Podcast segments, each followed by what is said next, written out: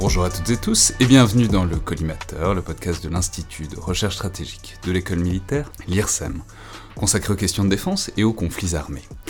Je suis Alexandre Jubelin et aujourd'hui pour parler de l'angle énergétique de la guerre en Ukraine, j'ai le plaisir de recevoir Angélique Palle, chercheuse énergie et matières premières à l'IRSEM. Donc bonjour Angélique, bienvenue à nouveau dans le Collimateur. Bonjour Alexandre. Alors j'ai rappelé en effet que vous êtes déjà venu plusieurs fois dans le podcast pour nous parler d'énergie et de géostratégie à l'échelle mondiale, notamment une émission qui s'appelait « Énergie et puissance », qui se réécoute encore très bien, même s'il y a évidemment beaucoup à dire et à réactualiser à la lumière de la guerre en Ukraine.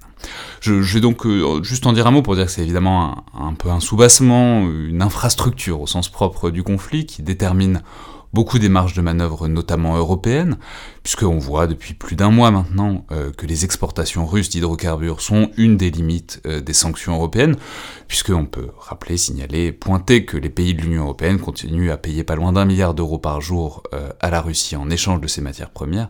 Je crois que le total est pas loin de 35 milliards d'euros à l'heure où on enregistre.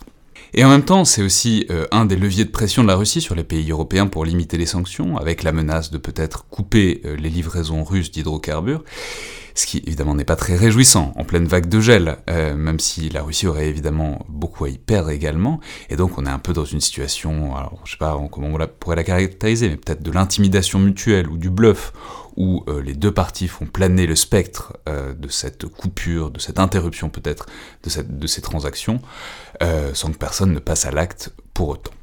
Donc, on voit que, en même temps, on est dans une situation radicalement différente d'il y a quelques mois, qui oblige à penser avec beaucoup d'urgence les choix énergétiques qu'on fait et les marges de manœuvre stratégiques qui permettent.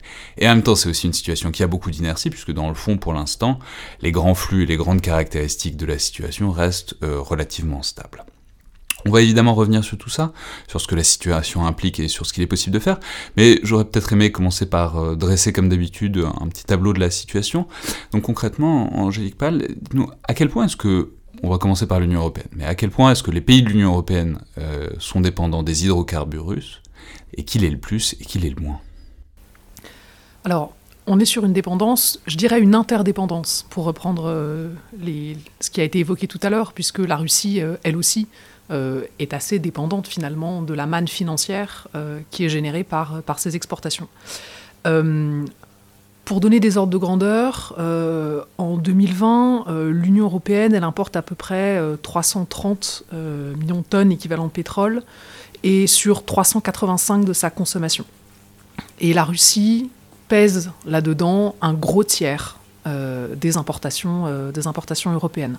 C'est l'Allemagne qui en importe le plus, devant les Pays-Bas, mais qui sont un peu un faux importateur, puisqu'ils redistribuent largement derrière ce qu'ils importent, l'Italie, et puis la France est un peu plus loin derrière dans le palmarès des importateurs européens.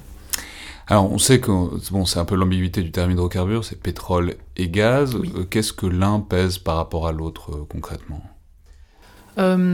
Disons qu'en termes de dépendance, la dépendance au gaz est plus importante que la dépendance au pétrole pour une raison de structuration des marchés, qui est que le marché pétrolier il est mondialisé, notamment en raison des infrastructures d'importation, c'est-à-dire qu'on importe plus par bateau que par gazoduc. Alors que le marché gazier a un héritage plus régionalisé, on importe à travers des infrastructures, donc des gazoducs, et sa mondialisation est plus récente, avec la généralisation du gaz naturel liquéfié. Donc en fait, le fait qu'on importe le pétrole par baril, ça fait qu'ils peuvent venir d'à peu près n'importe Exactement. Où par bateau, quoi. Alors que le fait que le gaz passe par des tuyaux, évidemment, ça ne peut passer que par les circuits où il y a des tuyaux déjà. Exactement.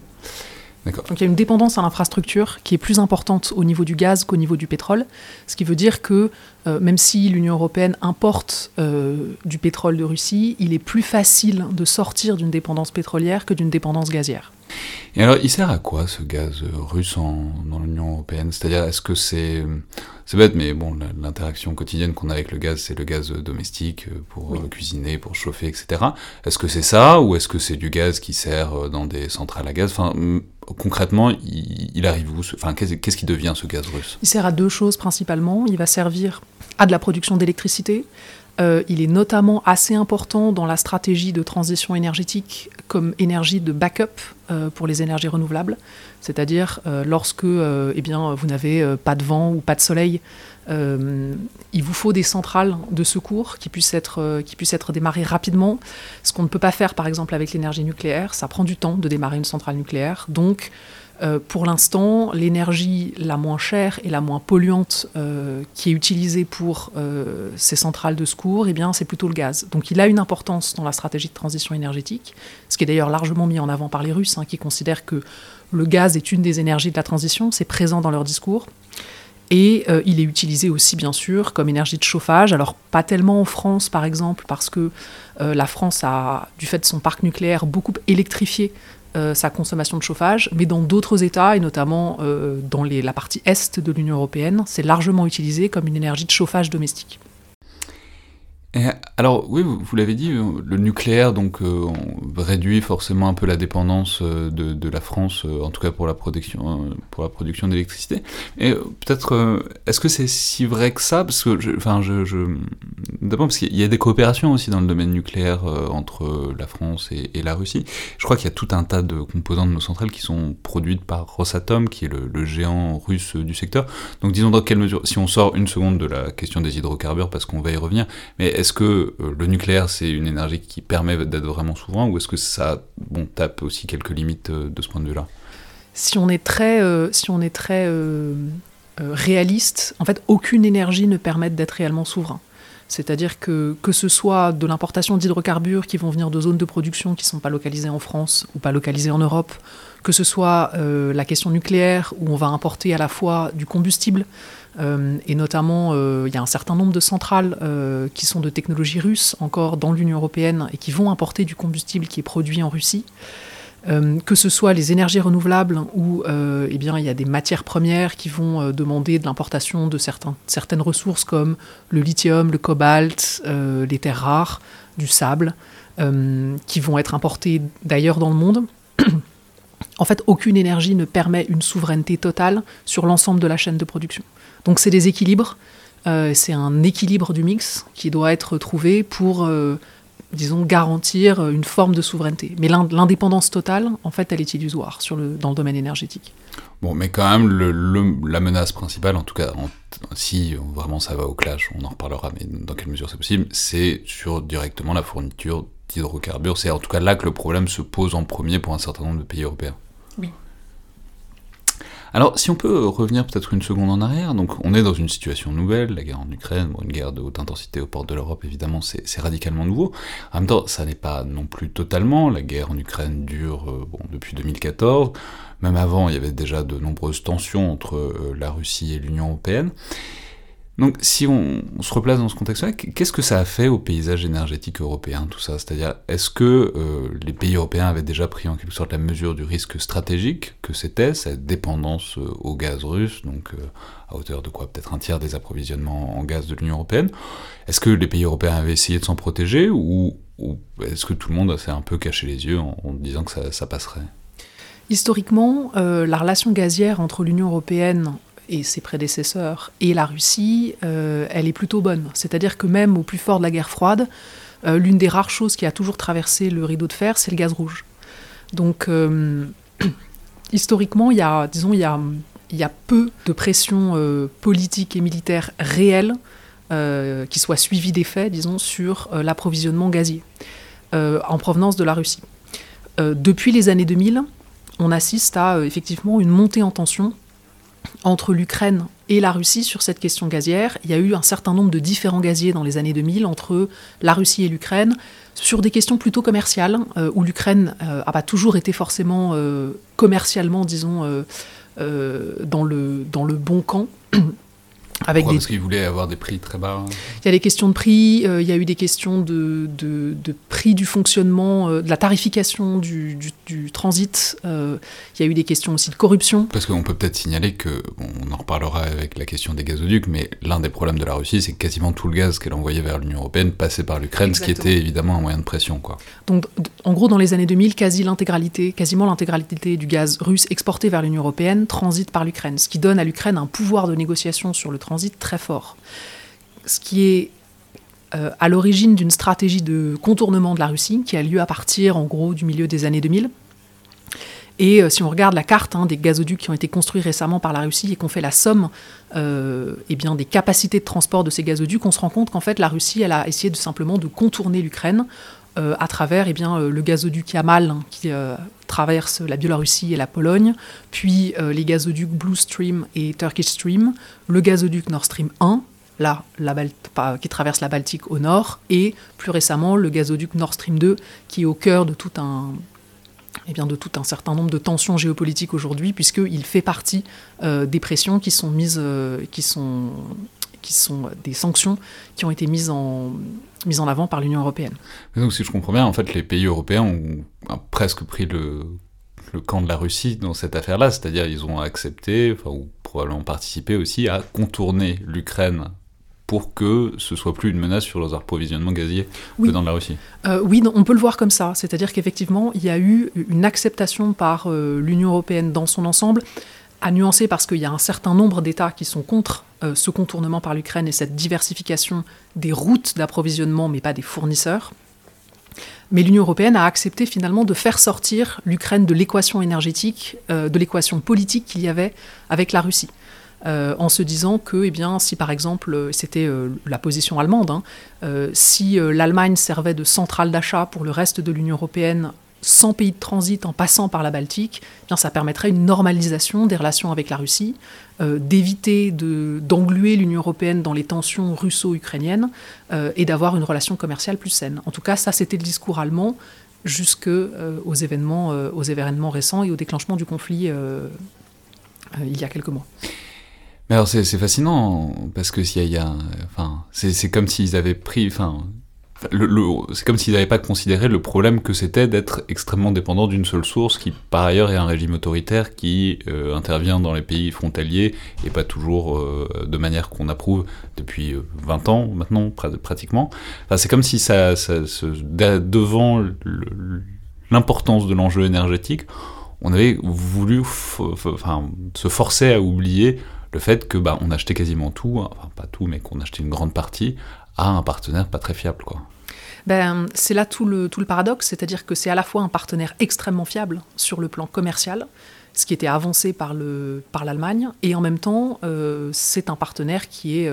extrêmement fiable parce qu'ils n'avaient jamais menacé de quoi que ce soit. Exactement, parce que la Russie a joué sur les prix, de transit, bien sûr, mais n'a jamais menacé directement un pays européen de coupure en utilisant de façon extrêmement directe cette arme énergétique sur un plan géopolitique. Donc, du point de vue allemand, c'est un partenaire fiable commercialement. Alors, donc c'est ce qui préside, j'imagine, à ce grand projet qui était le projet Nord Stream 2. Alors, peut-être rappelez-nous vous nous avez rappelé un peu le tracé en quelque sorte, mais quelle était l'idée et quelles étaient aussi les dimensions de ce projet, parce qu'on mesure en ce moment que c'est un peu en train d'être enterré, que c'est une sorte de catastrophe. Donc qu'est-ce que c'était et pourquoi est-ce qu'on y comptait tant, notamment en Allemagne ? C'est un projet qui fait 33 millions de mètres cubes, qui est dimensionné à peu près comme le premier gazoduc Nord Stream 1, qui suit à peu près le même tracé, c'est-à-dire qu'il part de Russie, il traverse la mer Baltique sans aucun pays de transit et il arrive directement en Allemagne.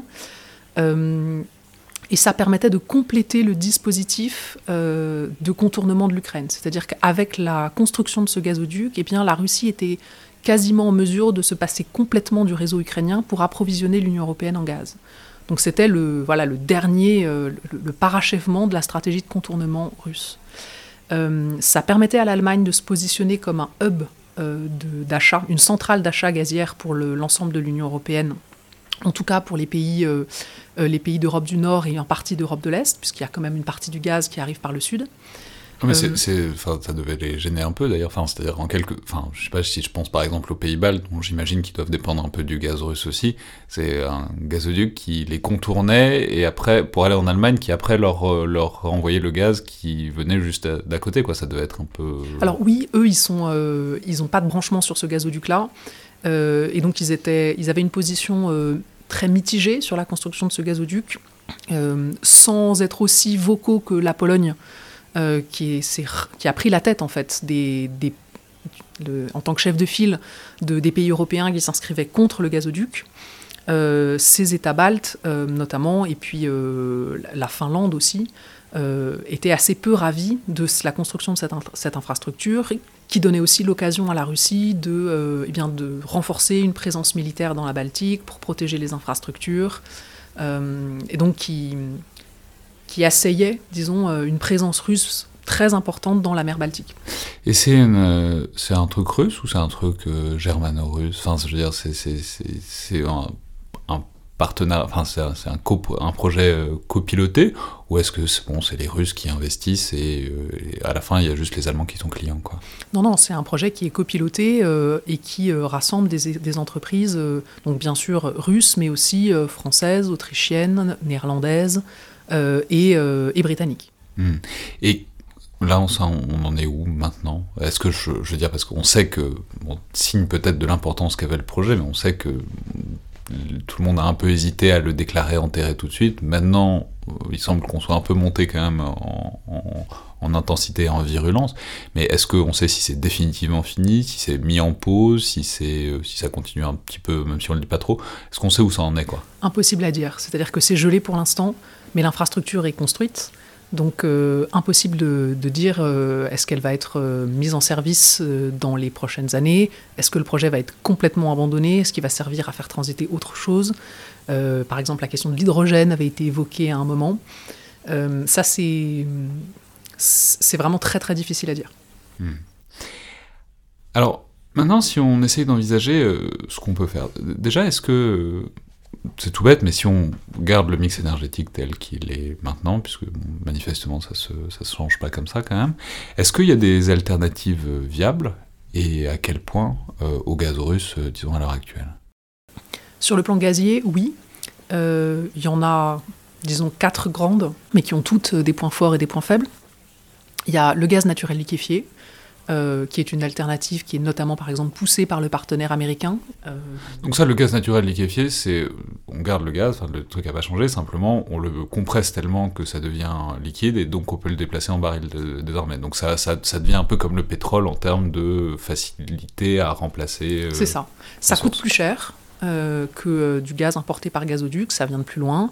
C'est un marché mondialisé, donc il y a une compétition. Par exemple, en ce moment, le gaz naturel liquéfié coûte beaucoup plus cher que le gaz russe de proximité qui arrive par gazoduc, notamment parce que les pays d'Asie du Sud-Est, notamment, en importent beaucoup. Donc voilà, il y a une compétition mondiale, hein, disons, pour l'accès à cette ressource. Alors que sinon, on est plutôt sur un marché régionalisé avec le gaz classique. Donc c'est une concurrence entre les acheteurs, donc ça a tendance à faire monter les prix vu que c'est un marché mondialisé. Et ça, alors c'est tout bête, mais ça a l'air bien, ça a l'air commode. Est-ce que, j'imagine que personne n'avait tellement anticipé la chose, mais est-ce qu'il y a des pays européens qui, par exemple, auraient fait des stocks, qui, je sais pas, pourraient voir venir en quelque sorte, qui maintenant pourraient envisager avec une certaine sérénité une éventuelle coupure des choses, ou est-ce que, personne n'a vu le coup ? Ça a été la stratégie polonaise, notamment, qui a annoncé qu'elle allait sortir complètement des importations de gaz russe, qu'elle ne souhaitait pas renouveler ses contrats avec Gazprom, et qui a misé sur des infrastructures de gaz naturel liquéfié qu'elle importe, notamment, par exemple, du Qatar ou des États-Unis, et qui, elle, s'est posée en chef de file des pays qui s'inscrivaient contre la dépendance au gaz russe et contre le projet Nord Stream 2, et qui proposait une sorte de projet concurrent de celui de l'Allemagne en se positionnant comme une centrale d'achat de gaz naturel liquéfié. Il y a... C'est plus cher de combien ? Enfin, à peu près, quoi. Non, mais c'est difficile à dire, mais c'est quoi ? Ça coûte 2 fois plus cher, 3 fois plus cher, 10 fois plus cher ? Ou est-ce que c'est à la marge ? Et c'est un chou. Je veux dire, est-ce que si tout le monde se lançait sur le gaz naturel liquéfié au lieu des gazoducs, est-ce que ça oblige à totalement changer nos modes de consommation, ou est-ce que c'est un coût qui s'ajuste, qu'on le sent un peu, mais ça va encore ? C'est compliqué parce que ça dépend des États. C'est-à-dire que, par exemple, si on prend par exemple le cas des pays baltes, certains États ont réussi à faire baisser de 30% leur facture de gaz en important du gaz naturel liquéfié à travers un petit terminal qui a été construit il y a quelques années, parce que leur relation commerciale avec la Russie les met dans une position de négociation plutôt plus faible que par exemple celle de l'Allemagne. Et donc la Russie leur facture le gaz beaucoup plus cher qu'à des États comme l'Allemagne. Donc eux, ils ont dû investir déjà il y a longtemps dans les infrastructures pour le gaz liquéfié, alors que si tout le monde doit s'y mettre, ça coûte cher. Enfin, c'est des terminaux différents, quoi. C'est des terminaux différents, puis ça dépend ce que vous avez négocié comme prix avec la Russie. C'est-à-dire que pour l'Allemagne, c'est beaucoup plus cher, parce que sa relation commerciale avec la Russie est relativement équilibrée, donc elle est capable de négocier les prix du gaz, alors que si vous êtes l'Estonie, vous êtes beaucoup moins capable de négocier le prix du gaz avec la Russie, donc c'est peut-être plus intéressant pour vous d'acheter du gaz naturel liquéfié. Donc ça va vraiment dépendre des États européens qui achètent. Donc ça, c'est la première alternative au gazoduc qui viennent de Russie, c'est le gaz naturel liquéfié. Donc vous nous avez dit qu'il y en avait 4, donc quoi d'autre ?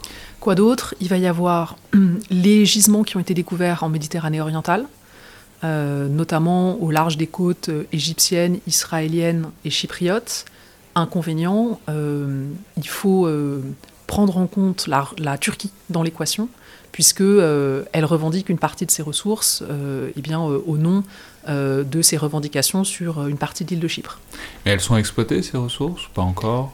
Elles commencent à l'être, notamment par Israël, dans la partie qui est des champs de gazier qui est située dans ces eaux territoriales. La question, c'est à qui ces ressources vont-elles être vendues ? Ça peut être à l'Égypte, par exemple, qui a une croissance de sa demande forte, donc ça peut rester dans la région, mais ça peut aussi être exporté vers l'Union européenne. Et là, dans tous les cas, il faudrait construire un gazoduc à ce moment-là ? Oui, il faut construire un gazoduc et il faut résoudre la question de la relation avec la Turquie sur la question chypriote. Donc ça implique, la résolution d'un problème géopolitique dans la zone. Donc c'est pas pour tout de suite. Hein. Donc c'est pas pour tout de suite. Troisième option, qui a été explorée au moment des accords sur le nucléaire iranien, c'est le gaz iranien. L'Iran partage avec le Qatar l'accès à l'un des plus grands champs, aux plus grands champs gaziers du monde. Et là, la France, par exemple, l'une des entreprises françaises s'était positionnée sur l'exploitation de ces champs gaziers, et avec la remise en place des sanctions sous la présidence Trump, elle a vendu ses parts à la Chine. Donc il y a eu une option qui s'était ouverte sur le gaz iranien et qui a été refermée avec les sanctions sous la présidence Trump. Donc là aussi, il y a un gisement, il y a une possibilité d'accès, mais il faut résoudre une problématique géopolitique dans la zone. Et dernière option, c'est le gaz qui vient d'Afrique du Nord, notamment à travers l'Algérie. Et là aussi, ça implique une stabilité géopolitique dans la zone. Et puis, l'Union européenne n'est pas la seule à s'intéresser au gaz dans cette région-là. La Chine, par exemple, s'y intéresse également. Donc, il y a des compétiteurs pour la ressource. Donc, tout ça, c'est les gisements éventuels, les pistes de moyen et de long terme. Et, très simplement, mais même à plus court terme, donc, on nous avait dit, il y a à peu près 40-45% du gaz européen qui vient de Russie. Et donc ça reste 50-55% qui vient d'ailleurs, donc j'imagine du Qatar, soit du Golfe, soit d'ailleurs. On peut pas leur demander de produire plus à ceux-là ? C'est compliqué. Il y a un certain nombre de champs qui sont déjà en déclin, par exemple tous les champs de la mer du Nord. Ça c'est plutôt la Norvège ? Oui. Il y a aussi une question de dimensionnement des infrastructures. C'est compliqué d'exploiter un champ plus rapidement que ce qui est fait actuellement.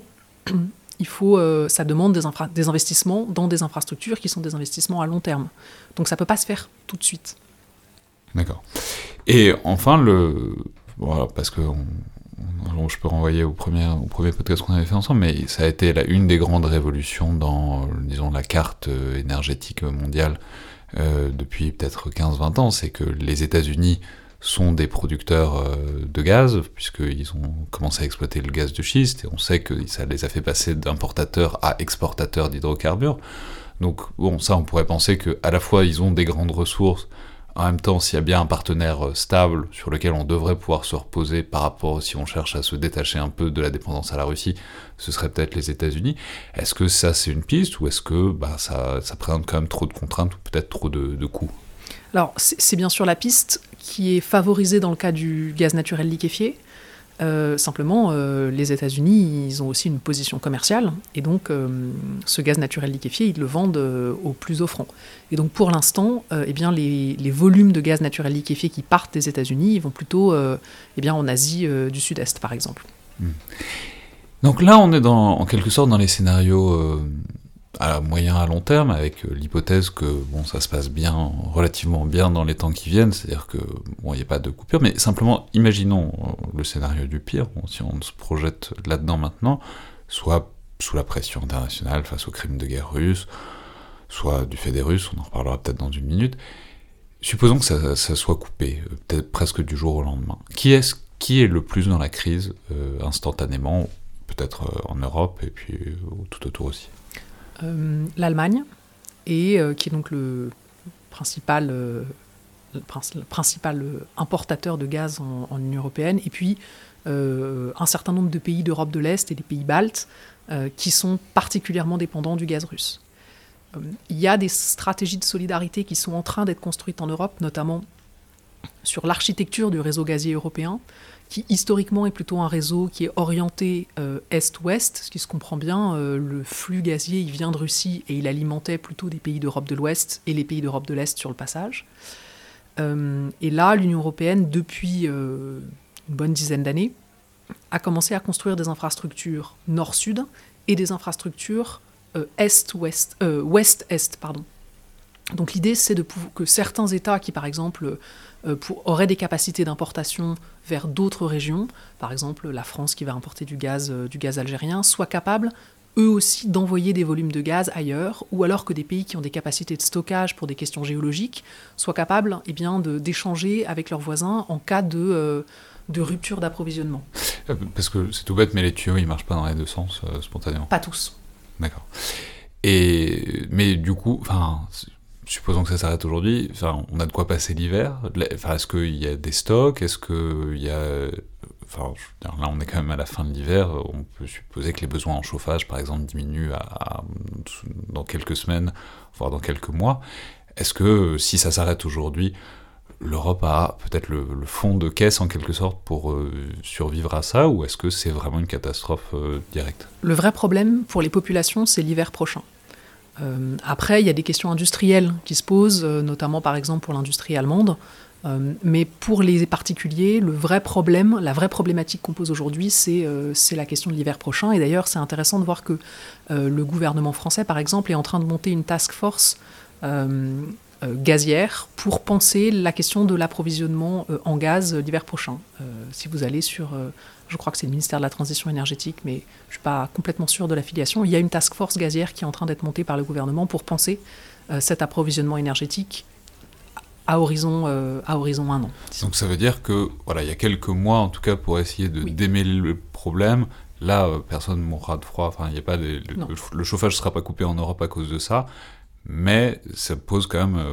faut pas non plus oublier le problème parce que ça va se représenter à l'hiver prochain. La vraie question, c'est l'hiver prochain. Parce qu'à horizon 2-3 ans, il y a éventuellement des capacités de construction d'infrastructures.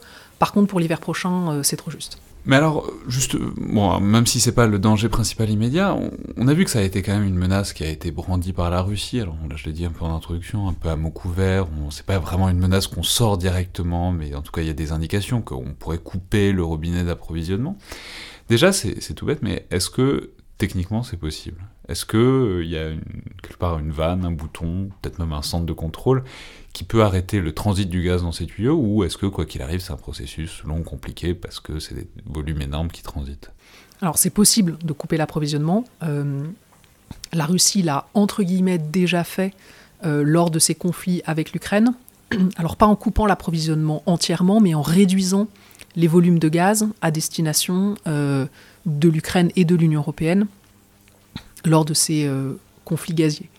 Donc c'est possible, mais par contre c'est extrêmement coûteux techniquement parce que une fois que vous avez, appuyé sur le bouton off, c'est long techniquement de redémarrer. Donc c'est long à la fois en termes de transit gazier, puisque pour que les tuyaux fonctionnent, il faut qu'il y ait une certaine pression qui soit maintenue dans le système gazier. À partir du moment où vous passez en dessous de cette pression, le système s'arrête. Et ça demande aussi de gérer la production gazière au niveau des champs gaziers. Et là, c'est pareil. À partir du moment où vous avez éteint les systèmes d'exploitation, c'est long de les redémarrer. Par exemple, la Russie a dû baisser sa production au moment de la crise du Covid, puisque la demande était plus faible. Et ça lui a pris beaucoup de temps de redémarrer ces volumes de production pour faire face à la demande qui est remontée en flèche lorsque les restrictions ont été les différentes restrictions économiques ont été levées. Et c'est tout bête, mais est-ce qu'on ne pourrait pas imaginer qu'en attendant ou en prévision d'une éventuelle coupure, tout le monde fasse des stocks, par exemple, que là, les pays européens sont en train de récupérer encore tout le gaz russe qu'ils puissent et qu'ils essayent de le liquéfier ou de le stocker, ou je ne sais pas comment c'est possible, et inversement, que la Russie, s'ils n'arrivent plus à le vendre, ils se mettent à le stocker sous forme de gaz liquéfié, ou est-ce que, le gaz, ça doit circuler par les tuyaux, en tout cas tel qu'il est produit, et c'est pas vraiment une alternative viable. Alors, il y a de toute façon des stocks de gaz qui sont des stocks contractuels, entre guillemets, en cas de problème technique, qui doivent permettre de pallier une défaillance de l'infrastructure, par exemple. Donc, il y a des stocks qui existent. Ils ne sont pas au plus haut. Puisque l'Union européenne a un peu puisé dedans, notamment pour faire face à la relance de sa consommation après la crise du Covid. Donc les stocks sont pas au plus haut en ce moment. Il n'empêche que ça, en cas d'interruption, ça doit permettre de voir venir jusqu'au moins l'hiver prochain. Mais on n'a pas de stock pour faire face à une crise qui durerait 2 ans, 3 ans par exemple. Mmh. Alors, si on continue d'explorer ce scénario un peu du maximaliste, parce que c'est l'autre versant de la chose, là on a bien vu pourquoi c'était problématique pour nous, puis j'imagine qu'il n'y a pas que pour nous, que pour aussi d'autres pays non européens ce serait problématique si jamais la Russie venait à couper en quelque sorte cet approvisionnement. Mais si on explore la chose du côté russe, à quel point est-ce que tout ça est soutenable, ce qui implique que vous nous expliquiez peut-être un peu comment fonctionne l'écosystème énergétique russe, parce que je veux dire, certes c'est de l'argent et c'est même des sommes importantes qui rentrent en Russie, on a dit à peu près 1 milliard d'euros par jour, mais c'est pour Gazprom, qui est une entreprise privée, même si c'est avec capitaux d'État. Donc spontanément, on a un peu de mal à comprendre en quoi et comment c'est l'espèce de perfusion économique, de ballon d'air monétaire, de liquidité qu'on décrit parfois, quoi. Pour la Russie, si on devait prendre une comparaison, c'est quasiment utilisé un peu comme un système de sécurité sociale, au sens où Gazprom, qui est une entreprise d'État, ne fait quasiment aucune marge sur son marché intérieur. Elle est contrainte par l'État russe de fournir à l'ensemble de la population une énergie à bas coût, donc d'investir dans des infrastructures qui ne sont pas forcément rentables économiquement et de pratiquer des prix qui ne le sont pas non plus. Donc le seul moyen que Gazprom a d'investir dans ces infrastructures, notamment internes, d'explorer de nouveaux champs, d'investir dans de la R&D par exemple, ça va être de vendre à l'extérieur, puisque sa seule source de revenus réels va être ce qu'elle vend notamment à l'Union européenne. Donc si vous arrêtez de mettre Gazprom sous perfusion de capitaux européens, eh bien, ça devient extrêmement compliqué pour l'entreprise de continuer à assurer cette mission de service public qui est de fournir une énergie peu chère et abordable pour l'ensemble de la population russe et d'entretenir le réseau gazier russe. Donc il y a pas forcément à très court terme, mais à moyen terme, il y a un vrai enjeu pour la population russe à ce que cette manne financière continue d'arriver chez Gazprom. Bon, c'est pas des valises de... Non, mais parce que souvent c'est comme ça, on envoie tous les jours de l'argent à la Russie qui se sert de cet argent pour faire la guerre. C'est pas exactement aussi direct que ça, c'est simplement cet argent permet de soutenir, de maintenir une sorte de système à peu près stable qui, permet la guerre d'une certaine manière, mais c'est pas directement des transferts de fonds qui partent dans des chars d'assaut. Non, mais disons que ça conditionne aussi... une stabilité sociale russe, parce que si demain les prix de l'énergie s'envolent, pour le coup c'est la population russe en première ligne qui en paye les conséquences. Mais alors, puisqu'on mesure que c'est important et c'est une sorte de soupape de sécurité pour le système russe, est-ce qu'ils ont été tentés de diversifier eux-mêmes leur pays d'exportation, c'est-à-dire puisque si c'est plus pour l'Europe, est-ce qu'ils peuvent redéployer ce gaz vers d'autres pays? L'Europe n'est pas le seul importateur de gaz au monde, donc est-ce qu'ils peuvent essayer de le vendre à d'autres pays qui en auraient besoin, et quitte à casser un peu les prix en quelque sorte? Oui, ils ont 2 stratégies. La première, c'est de se mettre sur le marché du gaz naturel liquéfié. Donc il y a eu des investissements en infrastructures très importants dans la péninsule de Yamal, notamment, avec des terminaux d'exportation. C'était aussi une façon de contrer en fait la volonté européenne de dire bon bah voilà, on va passer du gaz russe au gaz naturel liquéfié. Les Russes ont dit bon bah très bien, on va faire du gaz naturel liquéfié nous aussi et vous en vendre parce qu'on sera plus proche et donc moins cher que celui des Américains. Et la deuxième voie de diversification, c'est notamment vers la Chine, où un certain nombre de gazoducs sont en cours de construction, il y a des contrats qui ont été signés. Et là, c'est un peu plus compliqué au sens où ce ne sont pas forcément les mêmes champs, qui sont, les mêmes champs gaziers qui sont à l'origine de ces exportations. Donc c'est un concurrent de l'Union européenne en termes d'investissement, c'est pas forcément un concurrent direct en termes de sources d'approvisionnement gazière. C'est-à-dire qu'on ne peut pas forcément balancer le gaz qui était destiné à l'Europe, à la Chine, parce qu'il n'y a pas les tuyaux pour. Voilà, il faut les construire. Donc ça a été mis sur la table par la Russie, qui a dit bon bah très bien, nous on est capable de rebasculer notre architecture gazière aussi vers la Chine, en provenance des champs gaziers qui sont normalement destinés à l'Union européenne, mais ça, pour le coup, ça va prendre du temps. Et du coup, si on revient une seconde sur cette transaction qui a lieu à l'heure actuelle, alors on a beaucoup dit que le volume le montant des exportations russes avait jamais été aussi haut, enfin en tout cas avait pas été aussi haut depuis longtemps. C'est tout bête, mais ces prix, les prix du gaz, est-ce qu'ils ont pâti, est-ce qu'ils ont varié en fonction de la guerre en Ukraine et des sanctions qui ont été prises notamment par les pays de l'Union européenne? Est-ce qu'ils sont restés à peu près stables? Et puis aussi, comment est-ce qu'ils sont négociés? Comment est-ce qu'on fixe ces prix-là? Alors là, c'est intéressant parce qu'il y a eu un changement ces dernières années. Historiquement, on est plutôt sur des contrats à long terme. C'est-à-dire que les pays de l'Union européenne signaient des contrats à long terme avec Gazprom qui étaient renouvelés tous les 10 ans en gros. Ce qui garantissait une stabilité des prix. Dans l'optique de sortir de la dépendance russe, les pays de l'Union européenne ont changé ces dernières années de mode de contractualisation pour passer plutôt sur des prix de marché prix spot, ce qui a occasionné un certain nombre de surprises, notamment lors de la sortie de la crise du Covid, où les prix de l'énergie se sont envolés suite au redémarrage des économies. Donc ces prix, aujourd'hui, ils sont plutôt fixés par la loi du marché, que la Russie, disons, ne manque pas de faire valoir lorsqu'elle les fait monter. Mais en même temps, ce marché, c'est pas un marché libre avec beaucoup de compétiteurs, puisque ce que vous nous dites, c'est que l'architecture, les gazoducs, qui passent par là où ils passent, et, c'est pas comme s'il pouvait y avoir une concurrence, appelons-la libre et non faussée, entre des pays producteurs et des pays importateurs. C'est assez bilatéral comme négociation. C'est bilatéral, mais le marché du gaz se mondialise, hein, puisque le gaz naturel liquéfié est quand même venu changer beaucoup la donne. Donc, et que la Russie n'est pas le seul exportateur à destination de l'Union européenne. Il est arrivé, par exemple, que la négociation, l'arbitrage entre le gaz norvégien, par exemple, et le gaz russe, se fasse en faveur de la Russie parce que les prix norvégiens étaient un peu plus élevés. La Norvège a la réputation d'être assez dure en affaires sur les questions gazières.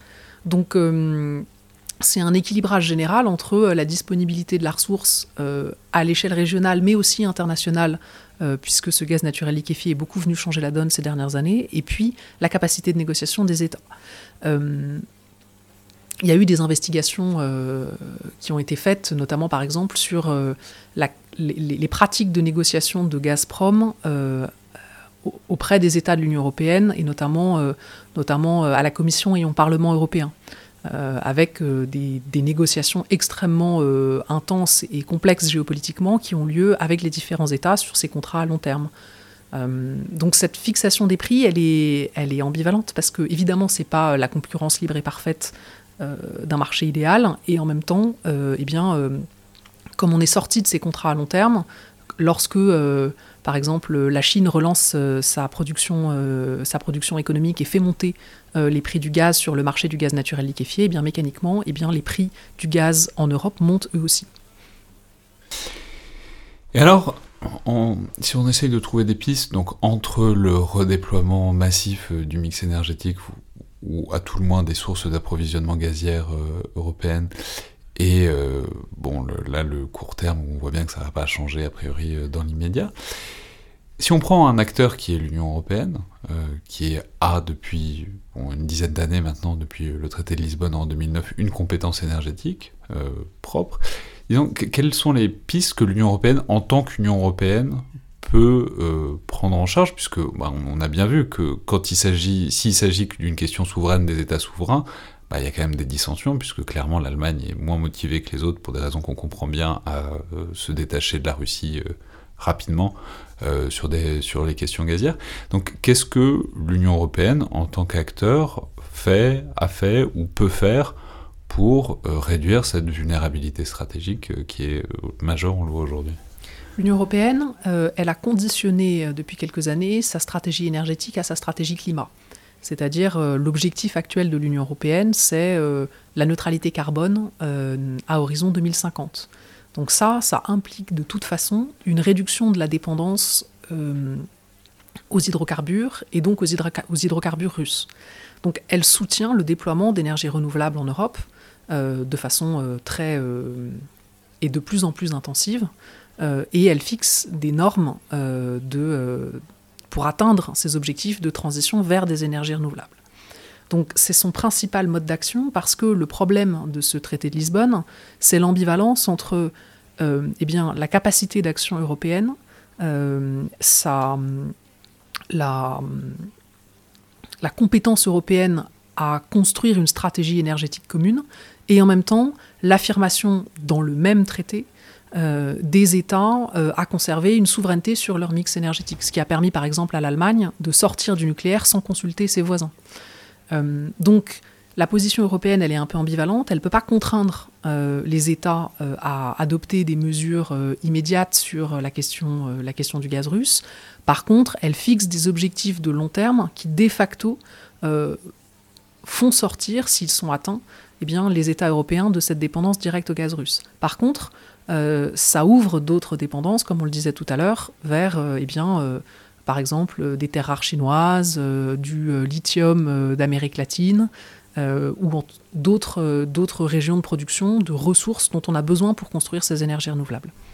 Donc ça peut être l'acteur de la substitution à moyen terme, mais c'est pas un acteur de court terme, ni pour peser dans la relation avec la Russie, ni pour unifier les politiques des États. C'est la structure plus que disons l'ajustement en temps réel face à la situation stratégique.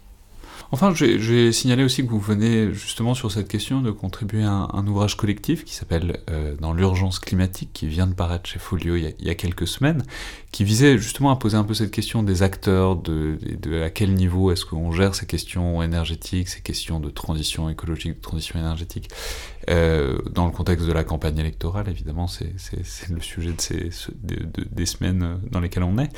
Et vous avez donc rédigé dedans tout un chapitre sur la partie stratégique, disons, de l'autonomie énergétique et de la manière dont l'échelon des États est confronté à la question de la transition énergétique. Donc simplement, est-ce que vous pourriez dire un mot peut-être du projet, de l'idée qu'il y avait derrière l'ouvrage ?